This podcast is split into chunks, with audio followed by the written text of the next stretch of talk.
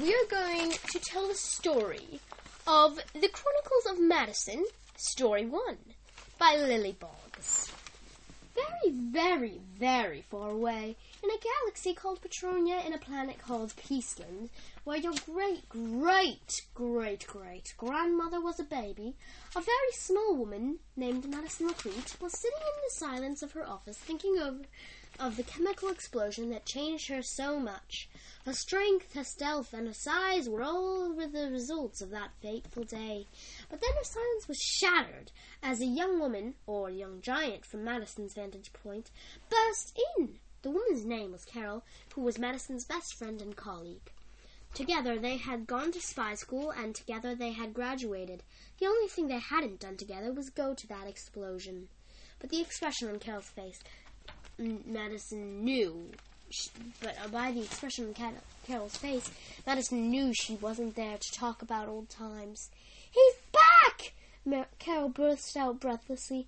Madison knew that by he she meant Sir. Such an inexpressibly evil man that even the bravest people in Petronia didn't dare speak his name. But Madison was braver than that. You mean, mean, mean, Monty Mori is back? Madison stuttered in a horrified whisper. Carol uttered a little shriek. Carol then explained how the PSD, or Petronian Spy Detectives, wanted Carol to spy on Sir. I can't do it, Madison! I just can't! I will be locked in a Death Dungeon! She screamed so fast that Madison could barely understand her. Madison managed to calm Carol and said that she would try to teach her to do it. She taught her the best she could. She taught her how to be more stealthy. She taught her the best disguises to wear and what to wear to act like when wearing them. When Carol was falsely reassured, she went away. That would be the last Madison saw of her for quite a while. Two days later, she heard on the news that Carol Vanches had been ca- captured by Sir. Madison was so mad at Sir that she went to the PSD to beg her license back. Long story short, she'd let a stray dog in her office, which happened to be against the rules. That wouldn't have finished her if her dog had if the dog hadn't happened to be very strong and hadn't happened to push the the bureau out the window on passers-by, which had happened to have been Mr. Nero, the boss of PSD, and a very important ambassador. In about thirty days, or forty, she was granted a week-long permit considering her experience as a spy. She settled immediately for Monty Mori's secret headquarters. When she arrived at his so-called secret headquarters, which incidentally everybody knew it was, but they were too afraid to enter, she was using a mechanical disguise which looked like a fly and could actually fly.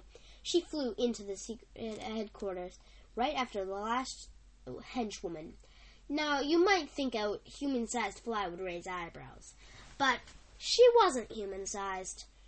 Do you remember many days ago she was sitting in her office and it said a small woman? Hmm, that meant super, super small. She proceeded to the meeting room where she settled on a bowl of fruit as most flies would do if they were real flies. She started to listen. This is what she heard. Now, everybody, let's look for spies. Monty Mori said in a creepy voice. A henchman spoke. Uh, boss, the fly? Monty Mori looked down. Oh, uh, yes, I didn't know. He quickly, he quickly fixed his pants. Then a henchwoman said, Speaking of flies, there's a fly right there on the fruit bowl, and we're never going to work in an infested place, she said, pointing to Madison. Yeah, agreed another. Never, concurred a third. Monty Mori looked annoyed. It's not time to talk about infestation. But if you insist, let's talk about your head lice. The henchwoman bypassed Fred and turned green. No, no, no, no, never mind, she said in a small voice. Oh, but I insist, he said dangerously. Then he engaged in a long speech about how the head lice probably affected her brain into the stupidity that caused her to care about a single fly. After this, all the hench people made a long search, but to Madison's relief, they did not prevail. Then they started with their plans. Now, Monty Moore said in a quiet but dangerous voice, we are going to be digging holes on the Earth's moon until it is gone. So the weird Earth aliens cannot land on it. Madison now knew their plans, but the door was bolted shut. There were no windows. Then she got an idea. She landed on the henchwoman who had been ridiculed earlier.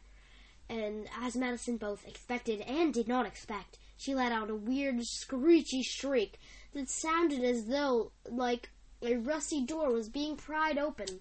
After a long series of events, too long to be described here, they opened the door and she left. The next day, she borrowed a special shrunken launching suit from Carol's vacant home and set off. Thanks to the high speed technology, she reached the Earth's moon in an hour. The hunch people had already started.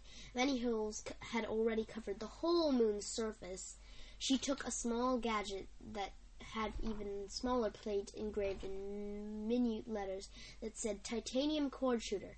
She pressed the small copper uh, button, and all of the hench people and Monty, Monty Mori himself were wrapped in titanium coils. She brought them to the PSD and was granted her license back as soon as as soon as, that is, she was visited the ambassador in the hospital and apologized. Then she went to Deathful Dungeon and freed all the captives, including Carol. And all was well with Peaceland and Earth. For a while, anyway. The end. As I've said, this book was this uh, first story was written by the tall, uh, the uh, Lily Boggs it was a tall tale of how the moon ha- has craters. And um, please uh, look for the Chronicles of Madison in any store you find. It is a the, the it's many it has many good stories. This was story one um, by Lily Boggs. Have I am I am HG. Have a nice day.